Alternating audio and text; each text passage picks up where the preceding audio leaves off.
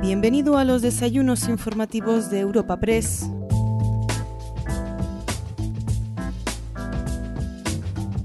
En esta nueva edición de nuestros desayunos informativos en formato podcast contamos con la presencia de José Luis Martínez Almeida, actual alcalde de la ciudad de Madrid. Para abrir el evento y presentar a nuestro invitado, contamos con Asís Martín de Caviedes, presidente de Europa Press, a quien escuchamos a continuación. Hoy es un día importante para Europa Press y es singularmente importante para Europa Press de la Comunidad de Madrid. Y diréis, ¿por qué? Pues porque hoy inauguramos una tribuna informativa nueva, eh, los desayunos de Madrid. Eh, y evidentemente se agradece enormemente tener las dos grandes autoridades de Madrid, nuestra presidenta y nuestro alcalde, el nuestro, el de Madrid, con nosotros siendo el alcalde el ponente invitado de hoy. Querido alcalde, como te decía, para dar tiempo a tus palabras, porque es a quien queremos escuchar, ciertamente no a mí, voy a limitarme a hacer una breve reseña curricular tuya. Inmediatamente te paso la palabra y créeme que te vamos a escuchar con mucha atención. José Luis Martínez Almeida Navascues es nacido en Madrid. Es licenciado en Derecho por la Universidad Pontificia de Comillas y por oposición ingresó en el año 2001 en el Cuerpo de Abogados del Estado. En 2007 fue elegido director general de Patrimonio Histórico de la Comunidad de Madrid hasta el año 2011, fecha a la que pasó a ser secretario del Consejo de Gobierno de la Comunidad. En el 2013 dejó voluntariamente el cargo para incorporarse a la Secretaría General y del Consejo de la Sociedad Estatal Sepides, puesto que ocupó hasta el año 2015. Ese año, el 2015, fue elegido candidato en el número 3 de la lista del PP para las elecciones municipales de aquel año del 15 y en el 2017 fue portavoz del Grupo Municipal Popular en el Pleno del Ayuntamiento de Madrid. En julio del 18 se incorporó al Comité Ejecutivo Nacional del PP, recientemente constituido tras la llegada a la presidencia del partido de Pablo Casado, en su responsabilidad de secretario de participación. Y finalmente, como todos bien conocemos, tras las elecciones municipales de mayo del 19, fue elegido alcalde de Madrid. Fue elegido nuestro alcalde. Por favor, ocúpate la tribuna, alcalde.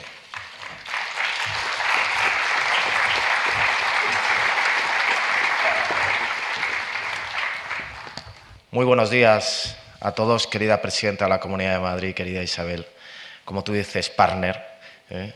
y socia, desde luego, eh, que hemos participado en esta superación de la pandemia en todavía lo que nos queda por delante y si no fuera por la colaboración que nos ha brindado desde la Comunidad de Madrid, hubiera sido prácticamente imposible poder llevar a cabo la labor que hemos llevado desde el Ayuntamiento. Desde luego no ha habido administración más leal con la Ciudad de Madrid que el Gobierno regional y te lo quiero agradecer, así como agradecer a Asís eh, que me concedáis el honor de poder inaugurar esta nueva tribuna, los Desayunos Madrid, por parte de una institución como Europa Press, que lleva más de 40 años ya, más de 40 años haciendo el mejor servicio que los medios de comunicación pueden hacer a la, democracia, como es el ejercicio de la libertad de expresión y la transmisión de la información veraz. En momentos como en el que vivimos, en que desde la propia tribuna de prensa, el Palacio de la Moncloa, se pone en duda a los medios de comunicación, se pone en duda el periodismo, se critica desde esa tribuna.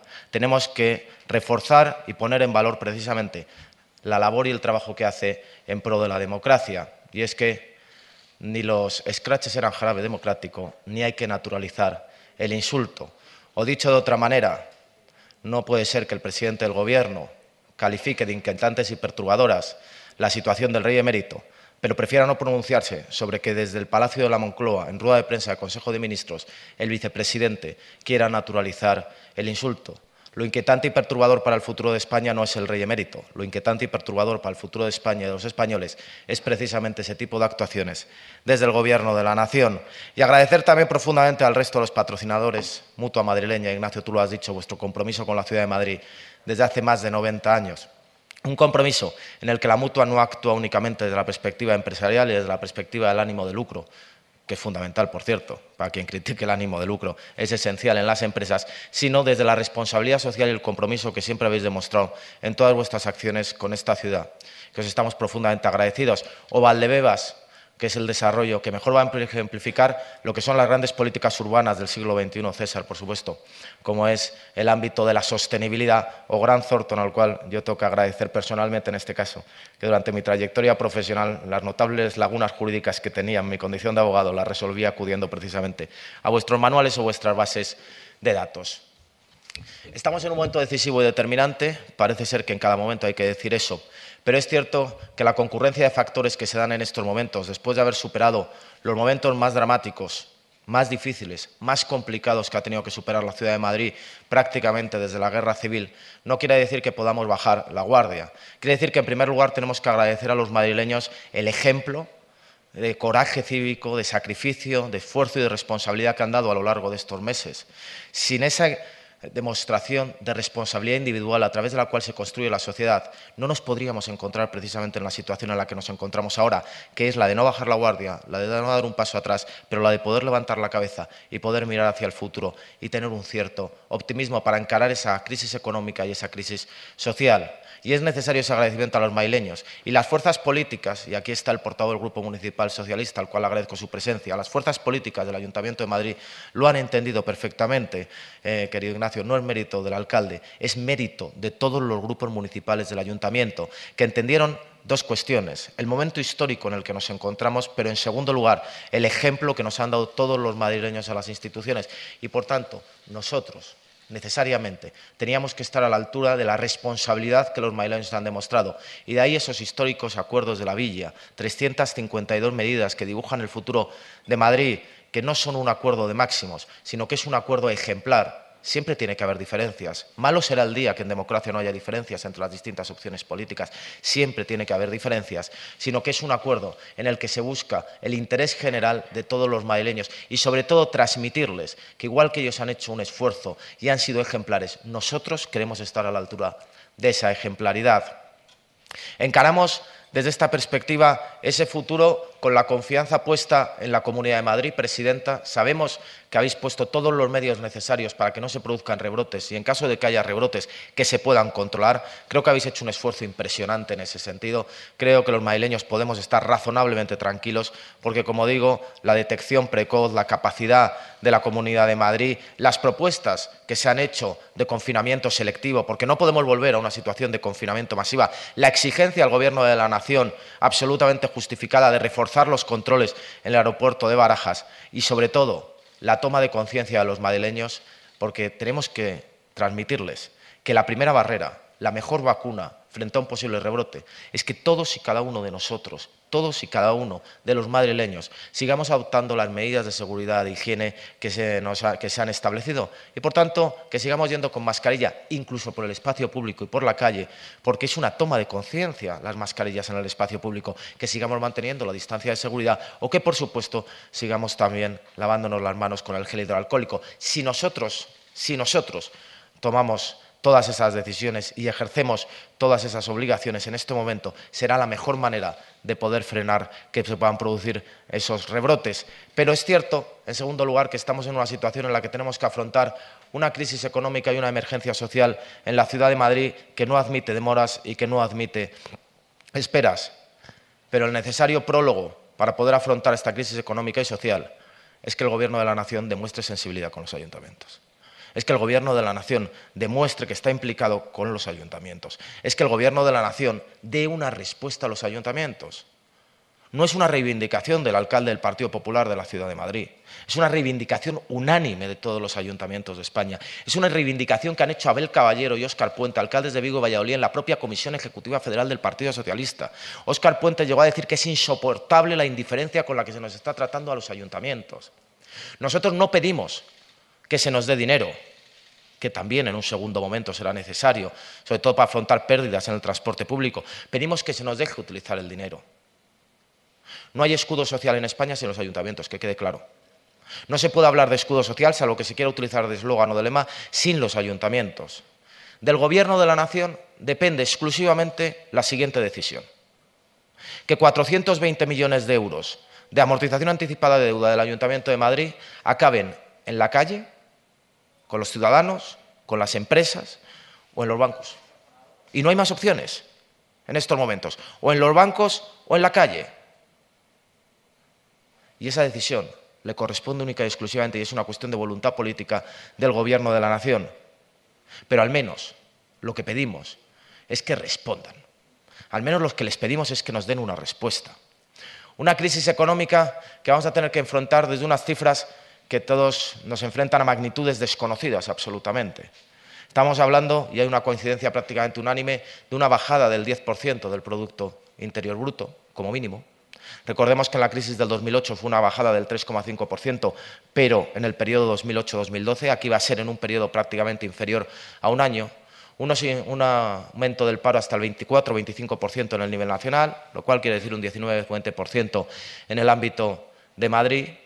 En estos momentos hay en Madrid 2.200, 2.644 personas que se encuentran en situación de desempleo y que son prioritarias para el Ayuntamiento de Madrid. Y para enfrentar esta situación económica, aquí hay dos modelos. El modelo de Madrid, presidenta, y el modelo de la izquierda, del Gobierno de la Nación.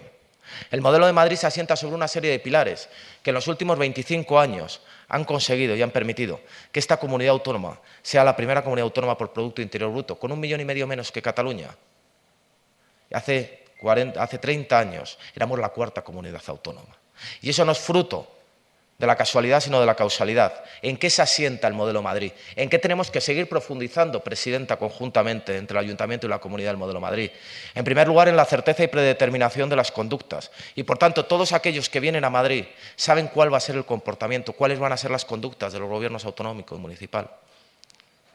Nosotros no decimos un día o firmamos que se va a derogar íntegramente la reforma laboral para las dos horas decir que de derogar íntegramente no hay absolutamente nada. Nosotros no decimos que hay que subir los impuestos a las grandes fortunas para al día siguiente desmentir que haya que subir los impuestos a las grandes fortunas. Nosotros damos un mensaje de confianza, de tranquilidad, de certeza acerca de cuál es el marco fiscal y el marco regulatorio, porque esa es la segunda cuestión, el marco fiscal. Frente a todos aquellos que atacan el modelo Madrid, el modelo Madrid lo que demuestra es que a menor presión fiscal se puede recaudar más. Lo que todavía tienen que demostrar todos aquellos que dicen que porque en Madrid no se pague impuesto de patrimonio, esté bonificado sucesiones y donaciones, se están regalando miles de millones a los más ricos, es comparar los datos de recaudación de Madrid y comparar los datos de recaudación de otras comunidades autónomas. En Madrid se recauda más teniendo menos impuestos. Y desde luego lo que no puede ser, efectivamente, es ese vaivén acerca de si la tasa Google, la tasa Tobin, acerca del impuesto a las grandes fortunas. Cuando se dice por parte del Gobierno que aquí Van a pagar los que más tienen, van a pagar más impuestos los que más tienen. Preparémonos todos, porque todos vamos a pagar más. Somos todos los que vamos a tener que soportar ese aumento de la carga fiscal. El único gobierno prácticamente de la Unión Europea que apuesta por esa subida fiscal.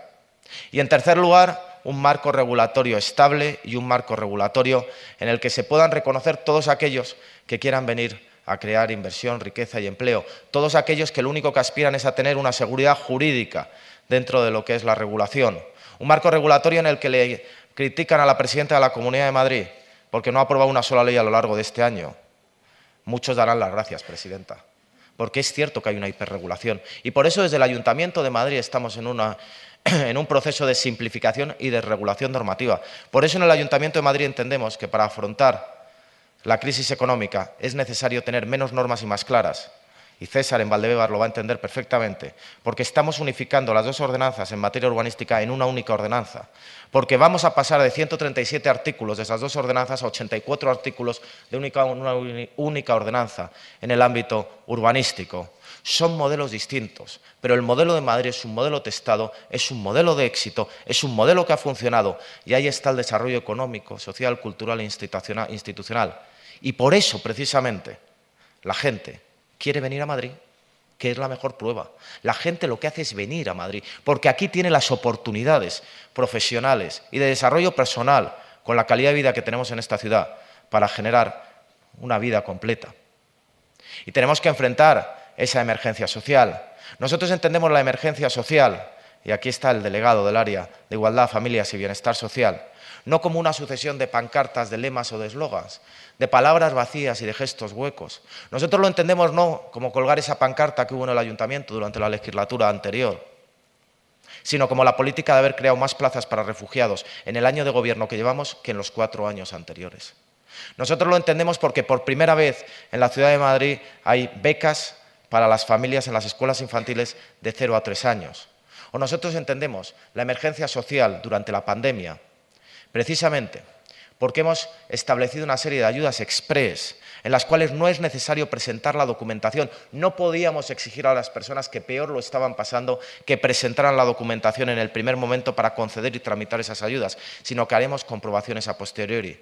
O un ayuntamiento que ha conseguido, que ha conseguido cubrir las necesidades alimentarias que se han triplicado en la ciudad de Madrid a lo largo de la pandemia en colaboración con asociaciones, bien es cierto, pero asumiendo la responsabilidad de la cobertura institucional y que además vamos a poner en marcha prácticamente de forma inmediata esa tarjeta monedero que nos va a permitir que todas las personas que tengan necesidad en la ciudad de Madrid tengan la cobertura al ayuntamiento y además de una forma que no sea o no se les estigmatice por tener que acudir a los servicios sociales, porque recordémoslo, en estos momentos y a partir de ahora van a quedar en situación de vulnerabilidad muchas personas que ustedes jamás pensarían hace cuatro meses que fueran a estar en situación de vulnerabilidad. Hace tan solo cuatro meses hay personas que ustedes jamás pensarían que van a caer en situación de vulnerabilidad y que hoy están acudiendo a los servicios sociales, que nos van a exigir un esfuerzo gigantesco que este ayuntamiento está dispuesto a hacer. Porque si algo tenemos claro es que para nosotros no es una cuestión de escudo social, es una cuestión de cohesión social. Y por tanto que no podemos dejar a nadie detrás, que nadie se tiene que quedar atrás, que nadie tiene que perder sus oportunidades como consecuencia de esta pandemia. Reitero, la necesidad de tener la financiación suficiente por parte del Gobierno de la Nación y entonces que por parte de este Gobierno se nos den los medios adecuados para poder afrontar esta emergencia social. Por tanto, tenemos dos cuestiones prioritarias. Afrontar la crisis económica desde el modelo Madrid, afrontar la emergencia social desde una política basada en hechos concretos y en decisiones y no simplemente en pancartas y palabras vacías. Y tenemos dos cuestiones prioritarias e importantes, además de urgentes, como son la sostenibilidad y la transformación digital. Son los dos grandes ejes por los que va a pasar el futuro de, unas, de las grandes ciudades, que en un entorno global cada vez van a adquirir más importancia, que en un entorno global cada vez van a adquirir más protagonismo, que se van a convertir cada vez en mayores centros de poder y de decisión desde todos los puntos de vista.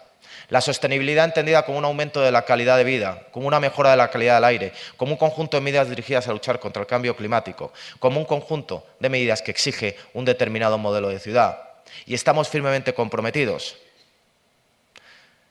Tenemos Madrid 360, Estrategia de Sostenibilidad Ambiental, que no es que se vaya a ejecutar, es que ya está aquí y ya se ha ejecutado. Y permítanme decirles algunas de las medidas que hemos tomado. Por primera vez en la ciudad de Madrid, lo digo para todos aquellos que decían que éramos un gobierno negacionista y que no creíamos en la calidad del aire. Por primera vez en la ciudad de Madrid hay dos líneas doble cero, cero coste, cero emisiones. Nunca había habido transporte público gratuito de estas características en la ciudad de Madrid.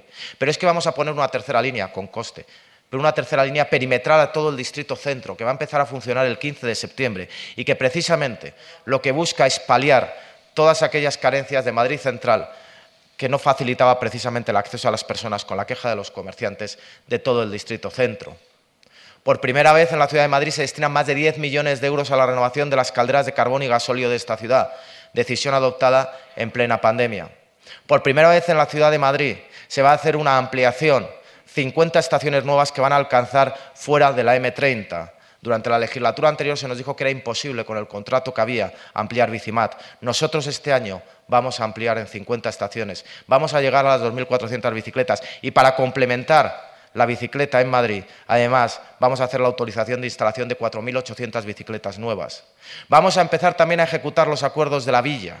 Y, por tanto, vamos a implementar de inmediato carriles bici provisionales en la ciudad de Madrid.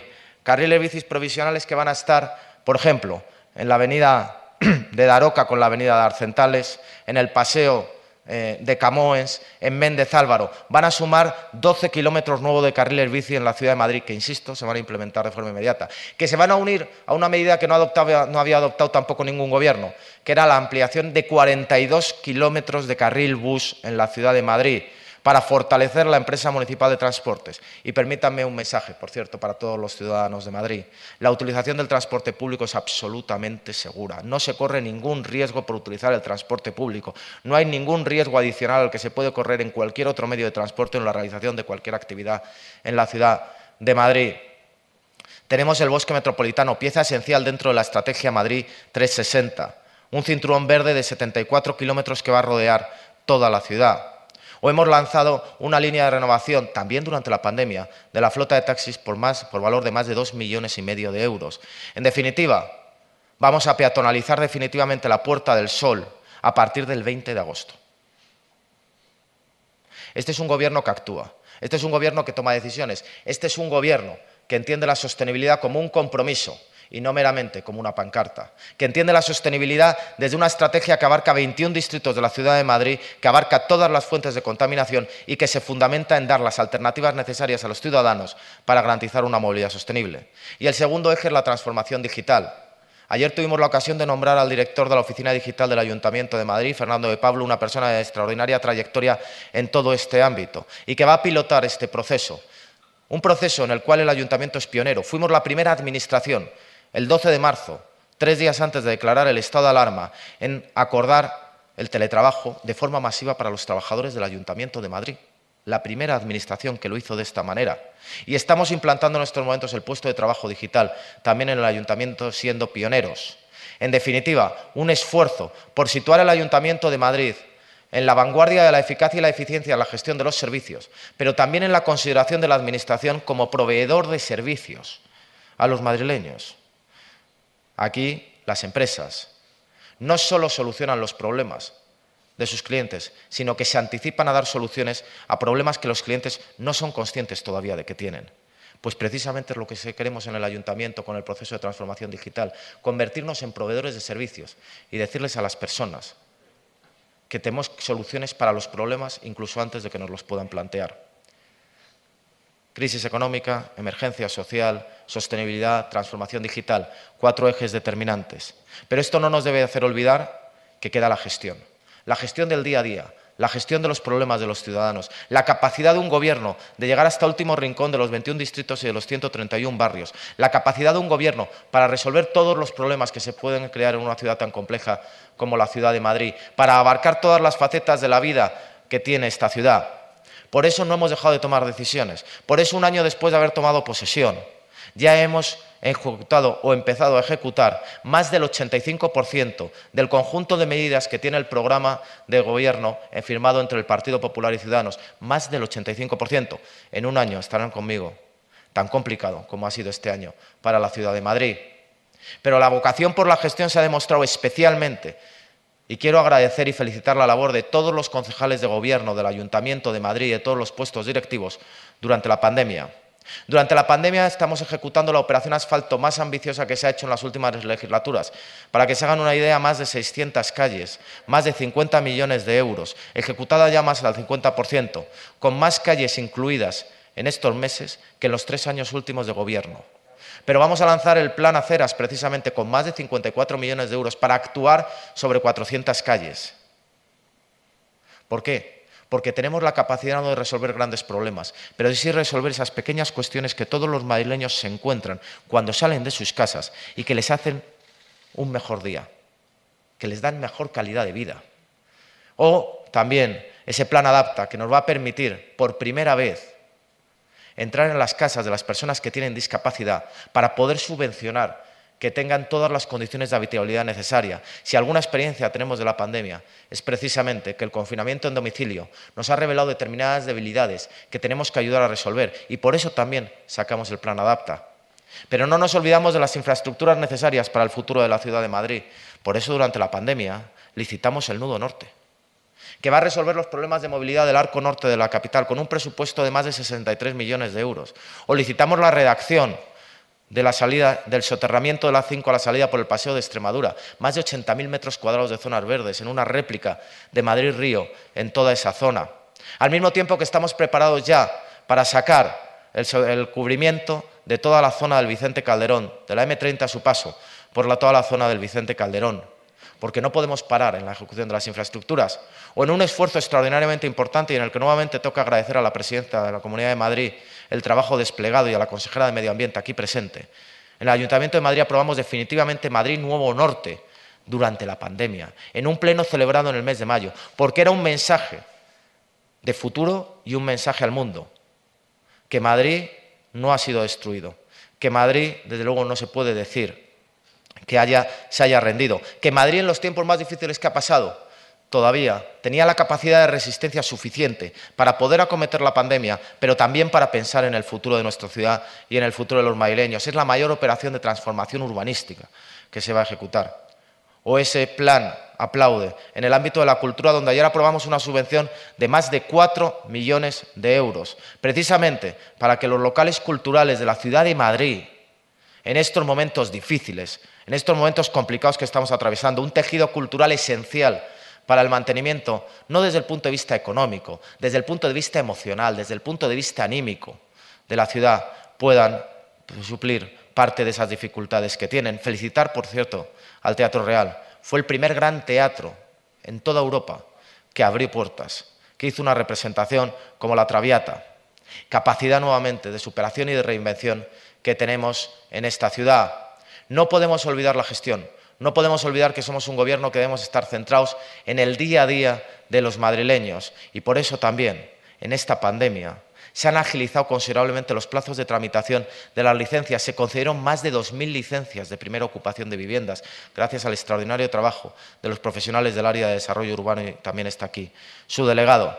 En definitiva, tenemos las fuerzas, las ganas, como equipo de gobierno, de recuperar ese futuro de la ciudad de Madrid, de recuperar ese futuro que teníamos antes de la pandemia, esa posición privilegiada que habíamos obtenido, por ejemplo, en el sector del turismo, con más de 10 millones de personas que por primera vez habían llegado a la ciudad de Madrid, con un gasto per cápita de más de 275 euros al día, con un turismo de calidad, enfocado fundamentalmente a los negocios, a los congresos, y aquí está el director gerente de IFEMA, al cual felicito por el esfuerzo que se ha hecho durante todos estos meses por parte de IFEMA y sobre todo por el esfuerzo que se va a desplegar a lo largo de los siguientes meses, porque IFEMA va a ser el banderín de enganche para que efectivamente nuestra imagen en el ámbito internacional se vuelva a recuperar. Y estoy seguro de que como estuvieron a la altura en la COP25 y estuvieron a la altura en ese Hospital Milagro y en ese albergue para personas sin hogar, IFEMA nuevamente estará a la altura para poder recuperar esa locomotora económica, porque si Madrid no se recupera,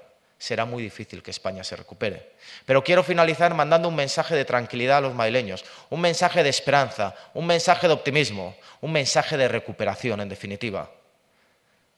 ¿Lo estamos pasando mal? Sí, sin lugar a dudas. ¿Tenemos que tener confianza en nosotros? También. Si hemos sido capaces de superar esta pandemia, los momentos más duros y más trágicos, si lo hemos hecho a través de la unión de toda la sociedad, en el ejercicio de nuestra responsabilidad individual, si al mismo tiempo hemos sido capaces los grupos municipales de llegar a esos históricos acuerdos de la villa, ¿qué no podremos hacer juntos en el futuro? ¿Qué no podremos conseguir? ¿Qué retos se nos podrán resistir? Juntos lo conseguiremos. Por tanto, no podemos negar la gravedad de la situación a la que nos enfrentamos, pero tampoco podemos negar la fuerza, el empuje que tiene la ciudad de Madrid, la fuerza y el empuje que tienen los madrileños, la fuerza y el empuje que tiene no solo el equipo de gobierno, sino también la oposición del Ayuntamiento de Madrid. Por eso, dentro de la gravedad de la situación, viendo lo que hemos pasado, estoy convencido de que Madrid recuperará el futuro. Muchas gracias.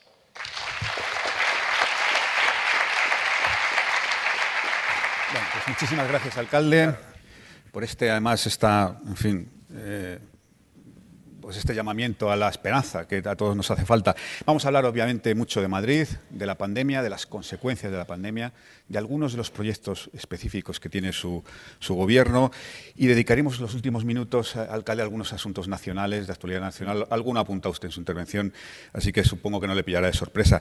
Pero antes, permítame, ya sé que no es de su negociado, pero no puedo resistirme a preguntarle por el patinazo de ayer en Bruselas, en el Eurogrupo, eh, y la valoración de, la no eh, elección de, Nadia Calviño como presidenta del Eurogrupo y de las posibles consecuencias que pueda tener en el gobierno y en la economía española. Patinazo. Creo que lo has descrito bien, Javier. Yo creo que es un patinazo por parte del Gobierno de la Nación que Nadia Calviño no fuera elegida presidenta del Eurogrupo pero es difícil generar confianza y generar certidumbre en las instituciones europeas cuando los mensajes que se mandan desde el Gobierno y desde dentro del Gobierno son contradictorios. Cuando se dice un día una cosa y cuando se dice otro día otra, pues es difícil que se puedan generar las condiciones necesarias para que nuestros socios puedan confiar en una persona muy preparada como Nadia Calviño. A Nadia Calviño no le ha perjudicado ni su preparación, ni su trayectoria, ni su experiencia, ni su capacidad. A Nadia Calviño le ha perjudicado el Gobierno de España. Porque aquí todos somos conscientes del relato que se nos transmite, ¿no? Bueno, es que es Pablo Iglesias, o es que es Alberto Garzón, o es que es Irene Montero, pero no es el gobierno. El gobierno es el de Pedro Sánchez, el de la gente seria, el de José Luis Escribao, el de Nadia Calviño. Es un debate artificial, porque en Europa y en el ámbito internacional no se distingue. En el ámbito internacional, Alberto Garzón, Pablo Iglesias, José Luis Escribá, Yolanda Díez o María Jesús Montero y Pedro Sánchez y Pablo Iglesias es el gobierno de España. Y por tanto, lo que no se puede pretender es acudir ahí fuera con las diferencias y las contradicciones que tienen entre sí con las diferencias casi irreconciliables que todos somos conscientes que están empezando a tener y pretender mantener un discurso único, en este caso frente a las instituciones europeas. A Nadia Calviño no le ha perjudicado ni su trayectoria ni su capacidad, le ha perjudicado pertenecer a este gobierno. Bueno. Alcalde, vamos entonces a la situación de, Madrid. Eh, ¿Cómo está exactamente la situación de la pandemia ahora mismo en la ciudad de Madrid?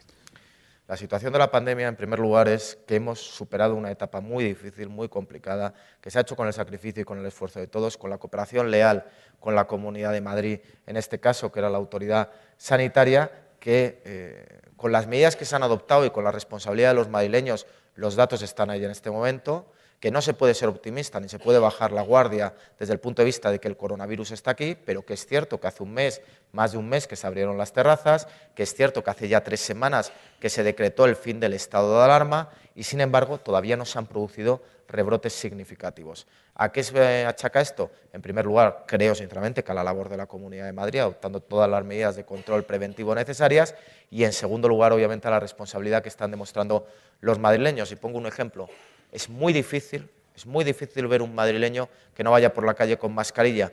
E incluso en este auditorio en el cual se guardan las distancias de seguridad, no veo que a nadie se haya relajado quitándose la mascarilla.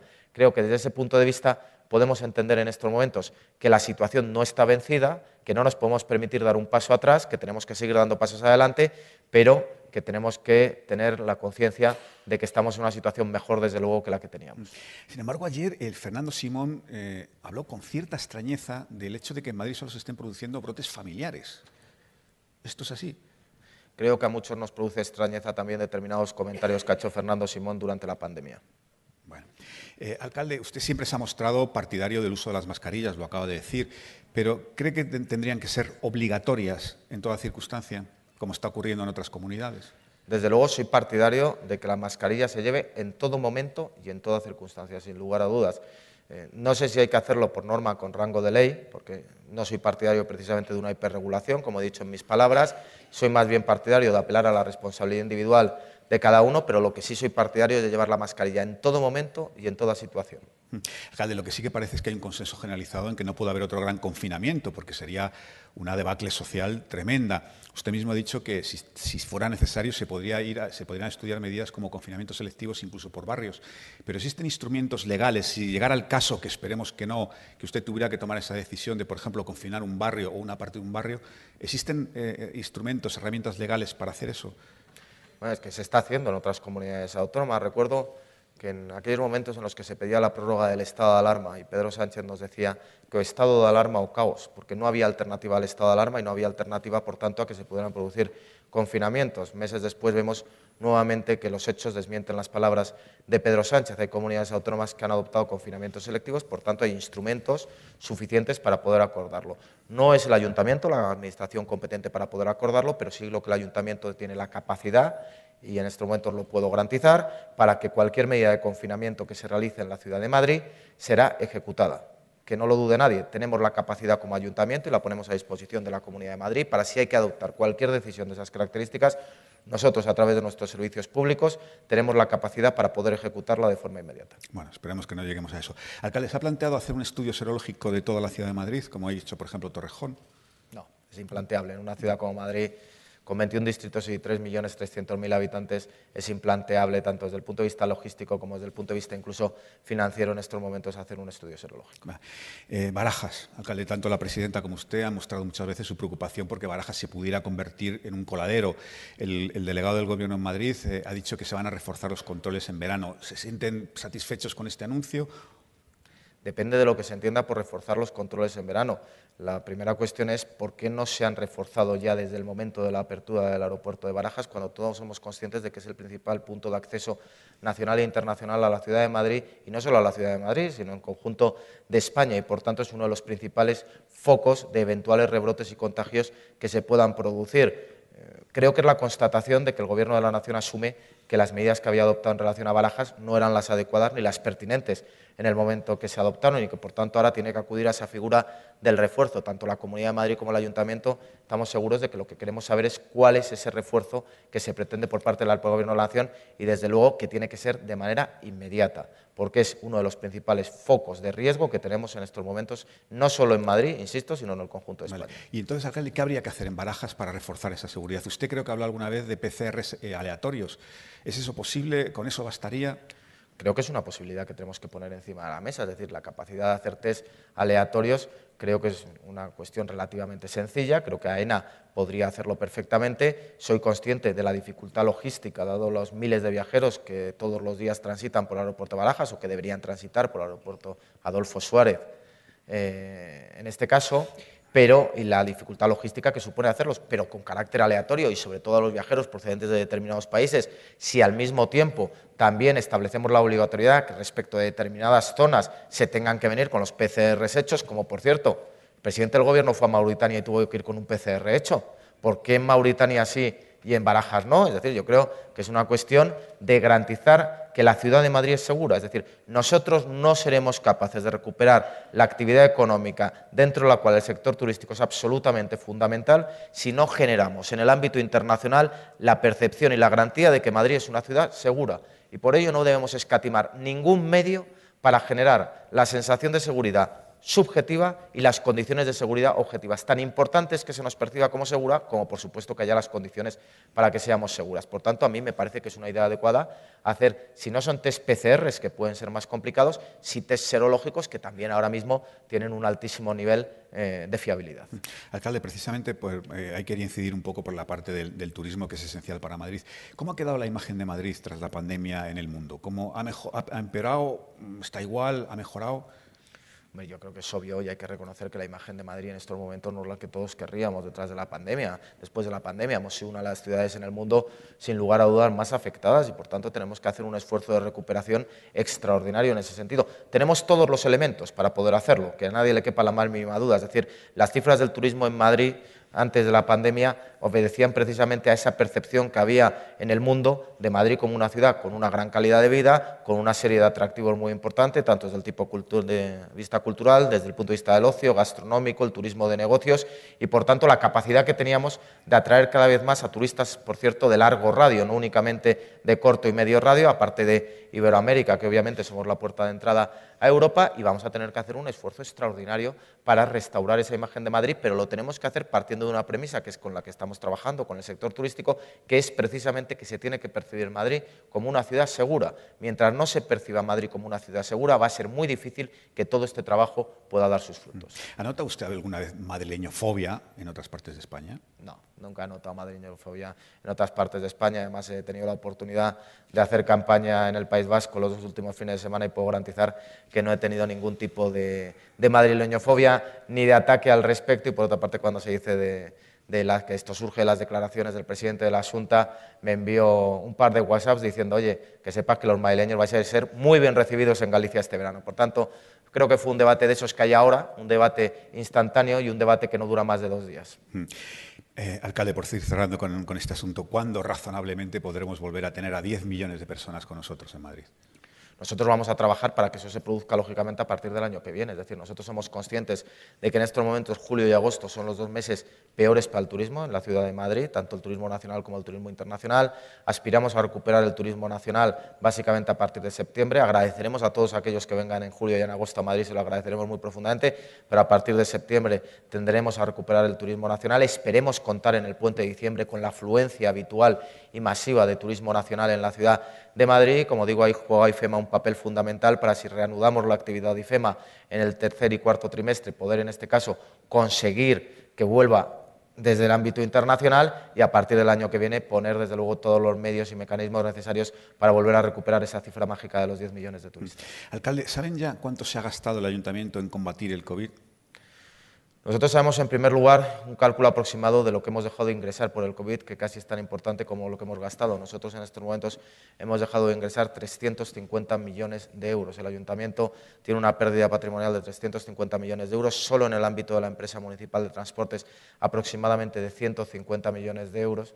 Para los que tengan la curiosidad de saber cuánto recauda al mes el ayuntamiento en multas, 18 millones de euros, y evidentemente no se han puesto prácticamente ninguna multa a lo largo de los meses de la pandemia, también lo que es el servicio de estacionamiento regulado o las distintas tasas que cobrábamos por ocupación del dominio público, que tampoco las hemos cobrado. Nos preocupa además Obviamente que vamos a perder participación en los tributos del Estado, porque la recaudación tributaria parece lógico pensar que va a bajar y por otra parte nosotros hemos incurrido en unos gastos aproximadamente de unos 100, 120 millones de euros como consecuencia de la pandemia. Bueno, seguiremos hablando de, dinero, pero antes permítame una pregunta de uno de los asistentes, eh, Manuel Rodríguez Núñez, que es secretario de Política Institucional de Comisiones, eh, de Comisiones Obreras en Madrid.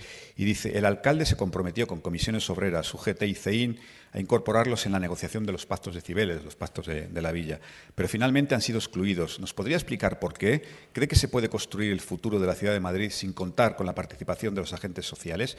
¿Tiene pensado negociar con ellos? Nosotros, por supuesto, que tenemos eh, planteado negociar con los agentes sociales. De hecho, eh, y lo sabe precisamente Manuel, este ayuntamiento ha firmado dos acuerdos históricos en materia de personal que no se habían firmado por parte del equipo de gobierno anterior y que los firmamos antes de la pandemia, uno relativo a todos los temas de reclasificación, carrera profesional, ingreso en el ayuntamiento. Insisto, fueron dos acuerdos históricos en el ámbito del personal que nos habían dado. En segundo lugar, en los acuerdos de la villa formaban parte los grupos municipales, pero han tenido participación porque por parte de los grupos municipales se han llamado a representantes de los sindicatos. El presidente CEIN, también Miguel Garrido, tuvo ocasión de participar en la mesa de Economía y Empleo y además tenemos un cauce específico que es, en este caso, el pacto local del cual forma parte precisamente una UGT, Comisiones Obreras, y CEIM, que es el canal de interlocución directo entre el ayuntamiento y las fuerzas sociales. Por tanto, por supuesto que vamos a contar con las fuerzas sociales. Se contó para firmar esos dos acuerdos históricos. Han participado a propuesta de los grupos municipales en los acuerdos de la villa, pero además tenemos ese pacto local que es el cauce natural de interlocución. Alcalde, son 352 eh, medidas. Eh, sé que la pregunta se formula con mucha simpleza y que la contestación es mucho más complicada, pero ¿cuánto cuestan esas 352 medidas?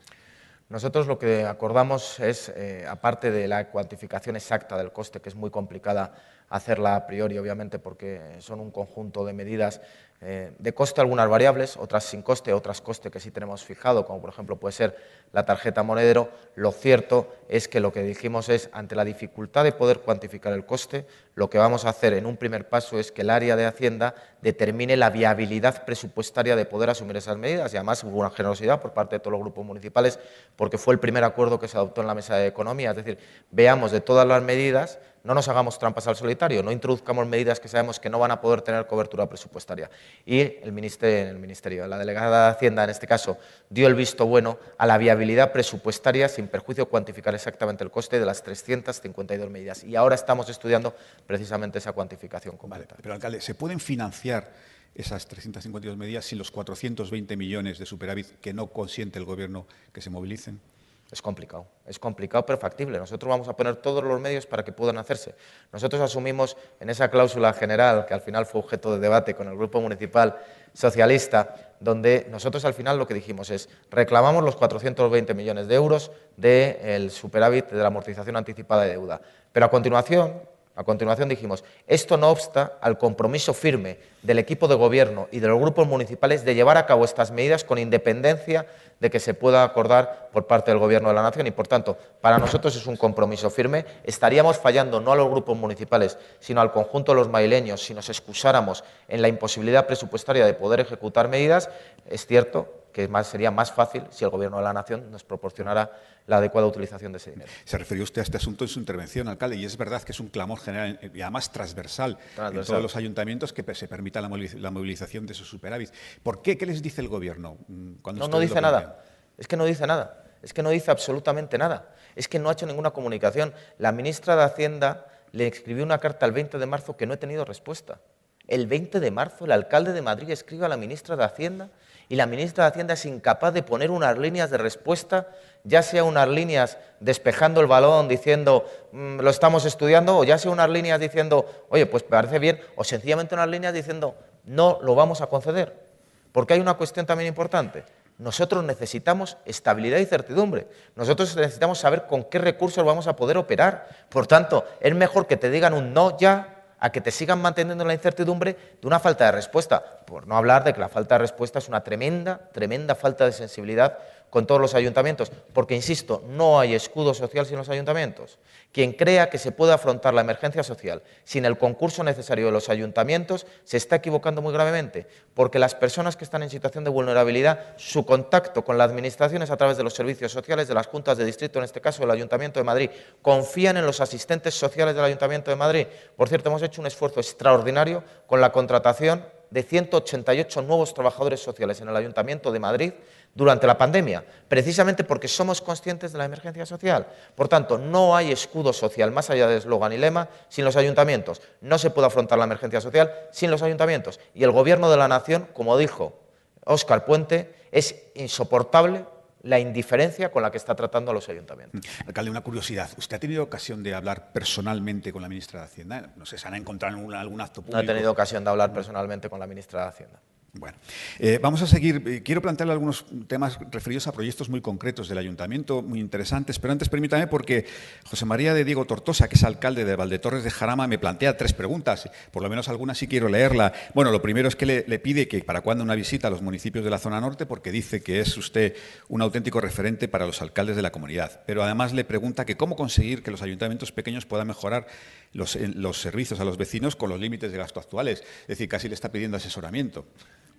En primer lugar, desde luego, a mí me encantaría volver a Valdetorres del Jarama porque cuando fui director general de Patrimonio Histórico en la Comunidad de Madrid años A, teníamos un proyecto muy bonito que era una cubierta sobre un yacimiento ecológico allí extraordinario que tienen en Valdetorres así, que encantado de poder volver a un lugar tan maravilloso. Y en segundo lugar, es obvio, y esto lo ha dicho el propio ministro Escribá y lo ha dicho la presidenta de la Autoridad Independiente de Responsabilidad Fiscal, Cristina Herrero, con la que también tuve la ocasión de trabajar en mi época en la Autoridad Independiente de Responsabilidad Fiscal, en estos momentos el marco fiscal de la normativa de estabilidad presupuestaria ante la situación a la que nos estamos enfrentando no tiene sentido, carece de sentido. La aplicación de las reglas de gasto a los ayuntamientos en el momento en el que vivimos, lo único que hace es impedir que los ayuntamientos podamos hacer nuestro trabajo. Cada norma tiene un determinado sentido y la norma de estabilidad presupuestaria, la ley tenía un claro sentido en el año 2012, el sistema que se estableció, que posibilitó además la recuperación de la crisis económica. Pero lo que no se puede es reclamar una expansión fiscal, un proceso de expansión fiscal en Europa, una ayuda de 145.000 millones de euros a la Unión Europea y, sin embargo, seguir manteniendo a los ayuntamientos amordazados, entiéndaseme la expresión, por favor, amordazados desde el punto de vista fiscal y de la utilización de nuestros recursos propios.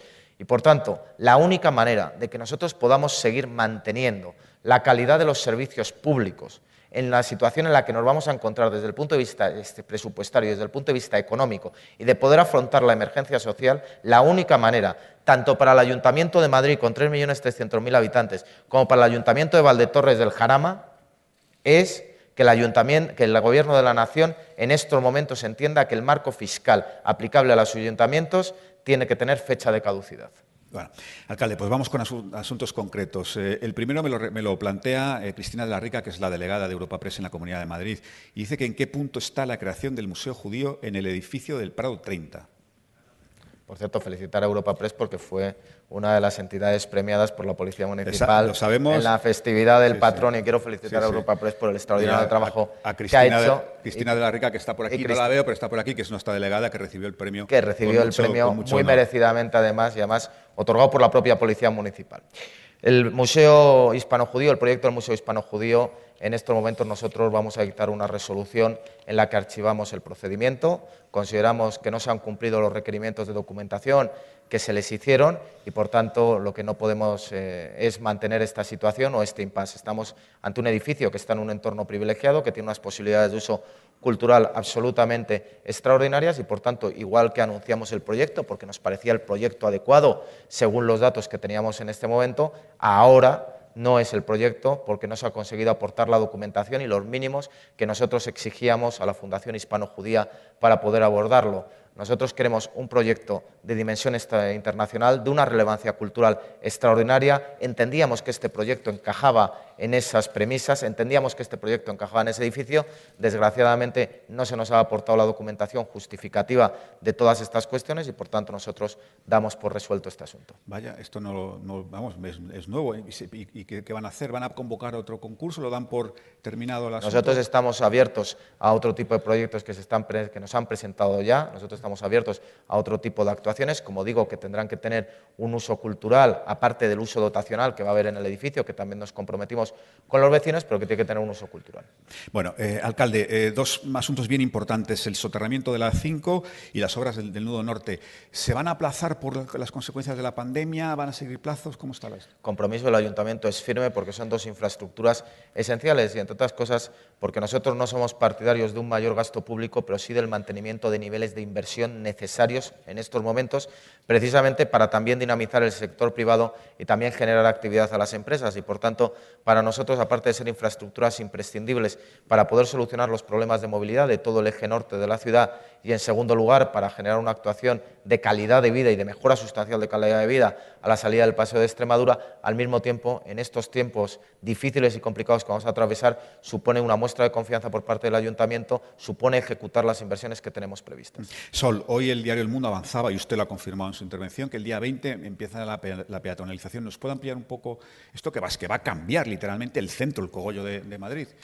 Nosotros apostamos desde el primer momento con políticas concretas y hechos demostrables a la ciudadanía por la sostenibilidad. Nosotros hemos sido muy duramente criticados en este ámbito, pero al final creo que el tiempo nos está dando la razón. Somos un equipo de gobierno que ha adoptado medidas, insisto, que no se había adoptado por ningún equipo de gobierno anterior, tanto desde el punto de vista de la limitación de la circulación de vehículos sin etiqueta, desde el punto de vista de las subvenciones a las calderas de carbón y gasóleo, desde el punto de vista del bosque metropolitano, desde el punto de vista de los nuevos carriles bici o desde el punto de vista de los 42 kilómetros de carriles bus. Y además dijimos que nosotros éramos partidarios de las peatonalizaciones, que nos parecía que era generar zonas de bajas emisiones donde obviamente además se iba a aumentar la calidad de vida de todos los residentes. Y la más emblemática quizás precisamente es la peatonalización de la Puerta del Sol. Nosotros la teníamos prevista a lo largo del próximo año iniciar las obras, pero dada la situación derivada de la pandemia, dada la necesidad también de simbolizar el compromiso de la ciudad de Madrid con la sostenibilidad como uno de los ejes esenciales de desarrollo de nuestro futuro y de nuestro modelo urbano, entendemos que a partir del 20 de agosto ya se dan las condiciones necesarias para, sin ejecutar todavía la obra, porque hay que redactar el proyecto, poder proceder a la peatonalización de la Puerta del Sol.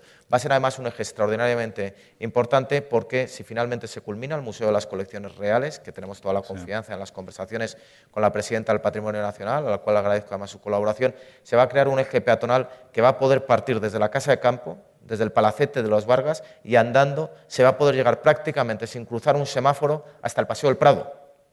Estamos hablando de un eje cultural y de un eje ambiental sin parangón prácticamente en cualquier ciudad europea. Se va a poder llegar, insisto, desde el Palacete de Vargas en la Casa de Campo hasta el Museo Thyssen prácticamente sin cruzar un semáforo. Eso es un modelo de ciudad sostenible y un modelo de ciudad que apuesta por lo ambiental. ¿Qué plazo tiene todo el proyecto?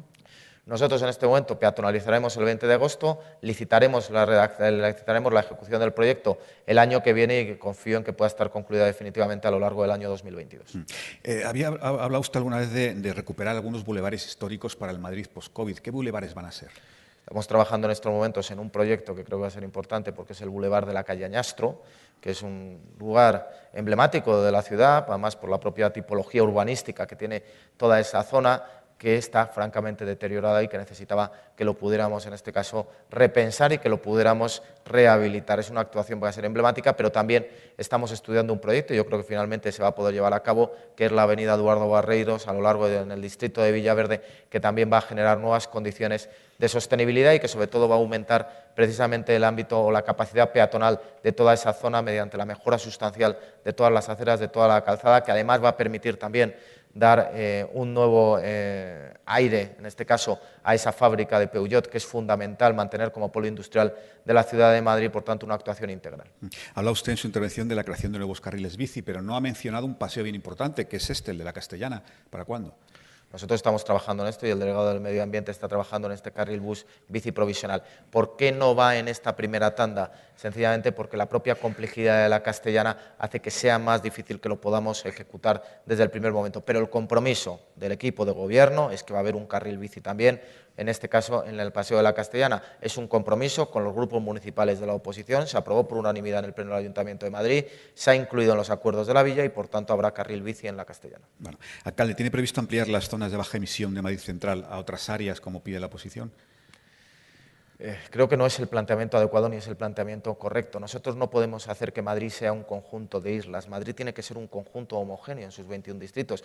No podemos actuar aisladamente en una, en una serie de distritos sí y en otra serie de distritos no. Dicho de otra manera, los eh, vecinos de Carabanchel tienen derecho a respirar la misma calidad del aire que respiran los vecinos del distrito centro, pero los vecinos del distrito centro tienen Madrid Central y los vecinos de Carabanchel, sin embargo, el anterior equipo de gobierno no hizo absolutamente ninguna actuación precisamente para evitar que Plaza fuera el lugar más contaminado o con peores índices de calidad del aire de la ciudad de Madrid. Por eso nosotros damos un tratamiento homogéneo a toda la ciudad, al conjunto de los 21 distritos, mediante una serie de acciones que tienen un carácter transversal, mediante una serie de acciones que además abarcan el conjunto de la ciudad, como la renovación de las calderas, la renovación del parque de vehículos, ese bosque metropolitano, y por eso nosotros en principio no albergamos la intención de que zonas como Madrid Central sean trasplantables sin más a otras zonas de la ciudad. Lo que sí decimos es que vamos a iniciar un proceso de peatonalizaciones también en el conjunto de los 21 distritos de la ciudad de Madrid. Alcalde, sector inmobiliario, muy importante que va a ser clave en la recuperación. ¿Qué planes generales tiene el Ayuntamiento para este sector? Nosotros para el sector inmobiliario, en primer lugar, lo que queremos es dar seguridad jurídica y por eso estamos trabajando en la fusión de esas dos ordenanzas que van a posibilitar que todos los operadores en el ámbito urbanístico puedan estén dotados de mayor seguridad jurídica en sus relaciones con el Ayuntamiento de Madrid. En principio no vamos a tocar el plan general, es muy complicado tocar en estos momentos el plan general, aunque yo creo que sería una aspiración a futuro, a medio plazo, desde luego creo que es un plan general en el año 97 que obedecía a una realidad física y urbanística de la ciudad que no responde en este momento y sería razonable que entre todos los grupos municipales pudiéramos hacer una reflexión para tratar de tramitar un nuevo plan general. Sabemos que es muy difícil, más en esta situación, solo quedan además menos de tres años de legislatura y eso no es un plazo adecuado para la tramitación de un plan general, por tanto lo que tenemos que acudir es a los instrumentos que tenemos. Y los instrumentos, en primer lugar, son la fusión de esas ordenanzas, la reducción de 137 a 84 artículos, en segundo lugar, ampliar las posibilidades de colaboración público-privada y estamos trabajando en esa concesión de derechos de superficie para la construcción de viviendas en régimen de alquiler a precio tasado, que todos vamos a salir beneficiados, en la agilización de la tramitación de licencias, y aquí está César Gort, que sabe perfectamente lo que se tarda en la tramitación de licencias, que sin embargo hemos conseguido ya reducir plazos, que estamos introduciendo un asistente, presentamos el otro día un asistente virtual precisamente para orientar en ese proceso de tramitación. En definitiva, operar también a través del ámbito digital para dotar de mayor seguridad, mayor certeza y sobre todo acortar los plazos en la concesión y tramitación de las licencias. Hay un asunto muy concreto dentro del sector inmobiliario que es el de las, de las viviendas eh, destinadas al turismo que ahora mismo están vacías. Hay unas 15.000 en Madrid. Ustedes han mostrado la intención de comprar una parte de ese parque de viviendas para ponerlo a disposición del público. ¿Cuánto? Nosotros es una de las cuestiones que hemos planteado, es decir, que aparte a través de la empresa municipal de viviendas nosotros podamos adquirir no solo viviendas de uso turístico, eh, también otra serie de viviendas que tengan tenedores y que estén dispuestos a vendérselas al ayuntamiento y que por tanto con eso podamos hacer un parque de vivienda con el que podamos abordar la situación sobre todo las personas que se encuentran en situación de mayor vulnerabilidad o al mismo tiempo esas personas que todavía en Madrid sabemos que tienen serias dificultades para poder emanciparse. Es difícil dar cifras porque esto va a depender de la realidad del mercado. Sería arriesgar decir, oye, queremos llegar a tal número de viviendas o a este número de viviendas. Va a depender también en gran medida de cuál es la evolución de la situación económica que se va a producir en Madrid y en España a partir de estos momentos, pero es una más de esas acciones que nosotros tenemos para dinamizar el mercado de la vivienda, porque nosotros partimos de una cuestión en la vivienda. El problema de la vivienda no se resuelve con mayor intervención ni mayor regulación. El problema de la vivienda no se resuelve ni grabando con el IBI a las viviendas vacías, ni haciendo un índice de referencia de precios, ni eh, restringiendo aún más la ley de arrendamientos urbanos en favor del arrendador, en favor del arrendatario respecto del arrendador. El problema que ha habido en Madrid es muy sencillo en los últimos años. No ha habido una burbuja de demanda. Lo que ha habido es un aumento de la demanda lógico y razonable porque ha habido una recuperación de la crisis económica. Lo que se paralizó completamente es el aumento de la oferta. Nosotros lo que queremos es trabajar sobre el parámetro de la oferta eh, y no sobre el parámetro de una mayor regulación. Hmm. Una última pregunta sobre Madrid, alcalde. Eh, quiero planteársela. Eh, estamos viendo las dolorosas colas del hambre Ayer mismo hubo una manifestación delante de la sede de la Corporación Municipal en, Cibeles. Eh, ¿Cuántas personas se van, a, se van, a, beneficiar de la tarjeta social que está incluida en los acuerdos de la villa? Nosotros aspiramos a llegar hasta la última persona que lo necesite. Esa es nuestra filosofía y eso es a lo que aspiramos realmente. Es decir, nosotros no queremos dar un número, queremos contar personas, queremos saber cuáles son las personas que necesitan alimentos en la ciudad de Madrid y vamos a llegar con este sistema hasta la última persona que los necesite. Para eso es imprescindible que por parte de las asociaciones que han hecho un esfuerzo agotador, el cual se lo agradecemos, consigamos de una forma u otra los datos de todas aquellas personas que están acudiendo en estos momentos. ¿Por qué? Porque es imprescindible, porque tenemos que coordinar los esfuerzos y porque de esta manera lo que conseguiremos será llegar hasta la última persona que lo necesite. Esa es nuestra filosofía y ese es nuestro objetivo. esto está en permanente evolución y va a depender mucho, obviamente, de la evolución económica a partir de, final de verano. Pero ¿se pueden hacer un cálculo más o menos de cuánta gente va a necesitar asistencia en Madrid en los próximos meses? Pues mire, nosotros tenemos una serie de escenarios medidos en función de la evolución de la situación económica y social que se pueda dar en Madrid. En el peor de los escenarios nosotros calculamos 70.000 hogares, que suele ser una media de tres personas por hogar, podríamos llegar hasta 210.000 personas. Bueno, alcalde, vamos a dedicar cinco minutitos a la actualidad nacional. Y lo primero es evidente, ¿se atreve a hacer una porra de qué va a pasar el domingo? En Galicia y en, País Vasco. Bueno, en primer lugar, espero desde luego que en Galicia Alberto Núñez Feijóo reivindique, revalide la mayoría absoluta. Creo que tanto el Partido Popular de Galicia como el Partido Popular del País Vasco representan los mejores valores también del Partido Popular. ¿no? El Partido Popular de Galicia con esas mayorías absolutas, esa capacidad de conectar con una amplia mayoría de los votantes, esa capacidad de gestión que ha demostrado a lo largo de los años Alberto Núñez Feijóo y el Partido Popular del País Vasco por la sencilla razón de que representa los mejores valores en defensa de los derechos y libertades y del régimen constitucional. Hay que defender el régimen constitucional en estos momentos, tenemos que declarar su vigencia y en ese el ejemplo que nos ha dado el Partido Popular del País Vasco a lo largo de los años creo que ha sido determinante de lo que forma parte del ADN de todos los que sentimos el Partido Popular a nivel nacional. Por eso espero que desde luego Alberto Núñez Feijóo revalide su mayoría absoluta y que el Partido Popular y Ciudadanos, la coalición en este caso, pueda sacar un resultado que ejerza de contrapeso frente a un partido nacionalista vasco y frente a un partido socialista que mantienen la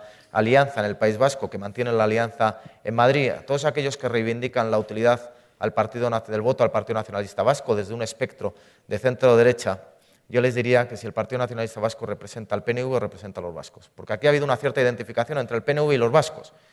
Cuando el PNV votó a favor de la moción de censura, votaba a favor del PNV o votaba a favor de los vascos. ¿Los vascos están mejor ahora que hace dos años o están peor? ¿El panorama para los vascos es mejor ahora o es peor? Pues que se pregunten por qué el PNV votó a favor de esa moción de censura y votó a favor de Pedro Sánchez y Pablo Iglesias. Porque el voto útil no puede ser un voto a favor de una situación peor que la que había en España hace dos años. El compañero eh, Luis Carlos Ramírez, que es un clásico, me ha dado un, papel desde, el Semanario del Siglo del Nuevo Lunes, me ha dado un papel a la entrada que no sé si debería haber cogido, pero bueno, ya que lo tengo aquí, y me pide que le pregunte que si considera que su partido debe, sumarse al pacto que ultiman PSOE y Ciudadanos para atajar la vieja, la vieja costumbre hispana, hispana del transfugismo.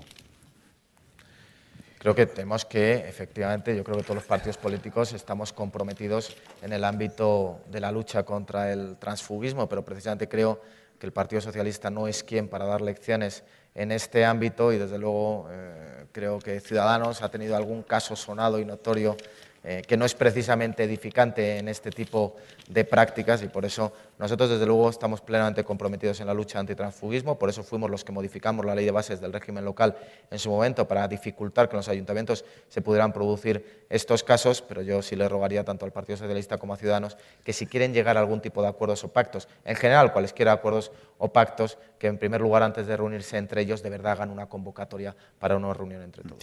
Alcalde, eh, ¿le preocupa a usted eh, las informaciones que estamos conociendo sobre supuestas, presuntas irregularidades del rey emérito? Eh, respeto la investigación que se está haciendo por parte de la justicia, que creo que es lo que hay que hacer. En segundo lugar, reivindico el papel del rey emérito.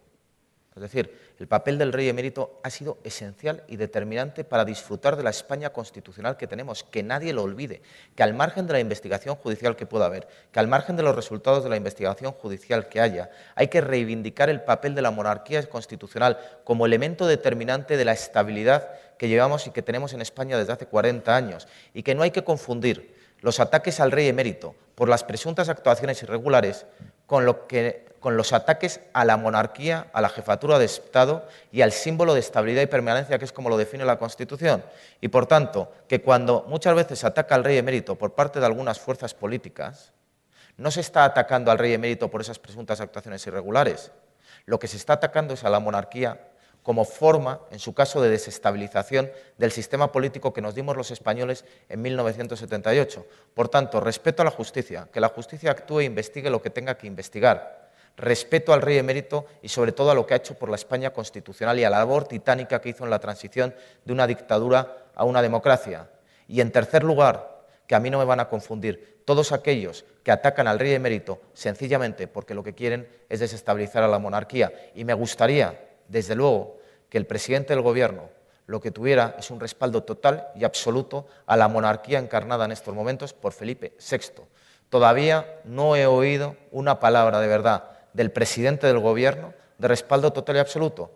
Para el presidente del Gobierno, a mi juicio, es una irresponsabilidad. Antes que respaldar a Felipe VI, decir que es inquietante y perturbador lo del rey emérito.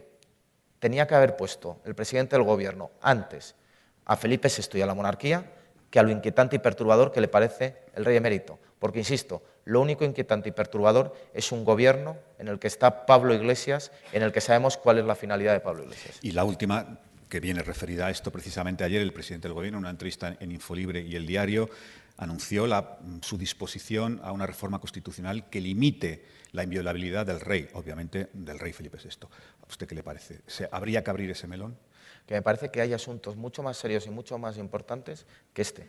Que me parece que el presidente del Gobierno tiene una serie de tareas muy complicadas por delante, francamente complicadas, como para que precisamente en sus entrevistas el titular sea hablar de la monarquía. Que en estos momentos, de una manera u otra, en estos momentos que está viviendo España, de convulsión sanitaria, de convulsión económica, de convulsión social, los titulares que dé el presidente del Gobierno, en vez de referirse al mejor futuro de España y de los españoles, sea hablar de la monarquía, me parece irresponsable desde el punto de vista institucional. Y me parece que cuando uno quiere hablar de la monarquía como presidente del Gobierno, en vez de hablar del futuro de España y de los españoles, la cosa eh, pinta mal. Y me parece que a lo mejor lo que debería dar explicaciones el presidente del Gobierno es por qué en España dice una cosa y por qué en Italia dice otra. ¿Por qué en España achaca al Partido Popular que somos una oposición irresponsable, que nos queremos aprovechar de los muertos? Pero en Italia dice, sin embargo, en Italia lo que dice es que nunca pensó en pactar con el Partido Popular porque a ver si va a acabar como el PASOK. Lo grave, insisto, de esta frase del presidente del Gobierno no es que diga que no va a pactar con el Partido Popular, porque a lo mejor uno puede entender que pactar el futuro de España con el Partido Popular no responde al interés general. A mí me parece que no puede ser así, pero como planteamiento hipotético se puede hacer. No, pero él no lo hace porque responda al interés general, él lo hace porque responde a su interés particular, porque al final para él lo que no quiere acabar es como el PASOK. Aquí lo que hay que tratar es de que España vaya lo mejor posible. Y si para que España vaya lo mejor posible a uno le tiene que ir lo peor posible, prefiero que a mí me vaya mal y a España bien. Pero parece que quien ha hecho del manual de resistencia su forma de entender la política no es precisamente lo que pretende. Bueno, alcalde, créame, hoy más que nunca ha sido un placer y un honor tenerle con nosotros. Muchas gracias. Y va a cerrar el acto el presidente de Valdebebas, César Cor. César, por favor. Bueno, muchas gracias a todos por acompañarnos, especialmente a la presidenta de la comunidad, al alcalde de Madrid, al cual eh, nos encanta escuchar y felicito personalmente por, por tus palabras. Agradecer también a la mutua el haber puesto a disposición de este interesante encuentro este fantástico auditorio y también muchas gracias a todos los que nos acompañáis, tanto presencial como de forma online. Eh, quiero eh, comenzar agradeciendo las palabras de nuestro alcalde en un momento que es complicado para la sociedad, para la economía y para el sector empresarial en el que se nos presentan eh, notables incertidumbres y problemas, pero en la que también, sin duda, y como en toda crisis, también se nos presentan muchas oportunidades para sentar las bases de un futuro mejor. Yo creo que hay que ser siempre optimista, los empresarios siempre somos optimistas, porque si no, no seríamos empresarios, y yo creo que es la manera que tenemos de abordar este, este problema. Eh, ante este horizonte de, incertidumbre y tras escuchar las palabras de nuestro alcalde, no cabe duda de que Madrid, por vocación, eh, liderará la regeneración económica de nuestro país. Para ello es imprescindible la coordinación público-privada y el apoyo decidido y coordinado de nuestras administraciones, que deberán ajustar la normativa para regular de forma flexible y eficiente las nuevas necesidades y usos que la sociedad demanda y muy especialmente en lo relativo y en lo que a mí me atañe al diseño urbano, a la edificación residencial y a la terciaria, que son la base de la actividad económica. El sector inmobiliario, como siempre ha sido, va a ser parte de la solución, pero requiere de una profunda reflexión y una nueva regulación, como ya ha apuntado nuestro alcalde. Para ser competitivos en el mundo actual y atraer talento, hemos de adoptar medidas que favorezcan la reactivación de la economía y la generación de empleo, aprovechando nuestras fortalezas, que desde luego en Madrid son muchas, y facilitando la implantación de las nuevas formas de vivir y trabajar de forma saludable. Esta pandemia ha puesto de manifiesto que eh, los cambios tecnológicos y los cambios de la forma de vivir y trabajar son perfectamente eh, digamos, posibles y es preciso digamos, ajustar toda la normativa digamos, para que eso pueda hacerse de forma legal, con seguridad jurídica, desde luego, y de una forma eficiente. Madrid está, en mi opinión, ante una gran oportunidad para transformarse, ya que es a la vez una de las ciudades con mayor demanda de vivienda nueva por falta de suelo donde edificar y a la vez tiene unas mayores bolsas de suelo, eh, digamos, disponible, de suelo que es tanto dotacional eh, público como, como, privado y a la vez, digamos, tiene una enorme tensión de precios de vivienda. Esto lo que eh, pone de manifiesto son unos desajustes que, como decía el alcalde, hay que actuar sobre la oferta. La demanda existe y es una suerte que en Madrid tengamos esa demanda, que haya muchos ciudadanos que quieran venir a nuestra ciudad y yo creo que es eh, responsabilidad de la corporación municipal y de todas las administraciones hacer que eso, facilitarlo. Si eso se consigue, los precios descenderán. Eh, eh, posibilitar la transformación de estos usos, de estos suelos que tienen unos usos, digamos, que no, para los cuales no tienen demanda, que he comentado, tanto el, terciario oficinas como el uso dotacional, eh, pues eh, bajará la presión sobre los precios de los inmuebles, hará más sostenible y compacta nuestra ciudad y generará eh, oportunidades de negocio de todo tipo. Si esta adaptación de la normativa fuera acompañada de medidas fiscales adecuadas, como lo que han adoptado muchos otros países con motivo de la atracción de empresas por el, por el Brexit, pues Madrid, por su posición, cultura e infraestructuras, sin duda se convertiría en un polo de atracción de negocios y talento, no ya a nivel nacional, sino a nivel internacional. Estamos en un momento histórico, las oportunidades las tenemos delante y tenemos la suerte de contar con un ayuntamiento sensible y motivado. Yo por eso quiero agradecer al alcalde su intervención, su espíritu eh, eh, le doy muchísimos ánimos y desde luego lo que tengo que decirte es que cuenta con nosotros, que estamos detrás y haremos todo lo posible porque Madrid salga reforzada de esta crisis. Las crisis son oportunidades y yo creo que estamos en las mejores manos para aprovecharlas. Muchísimas gracias.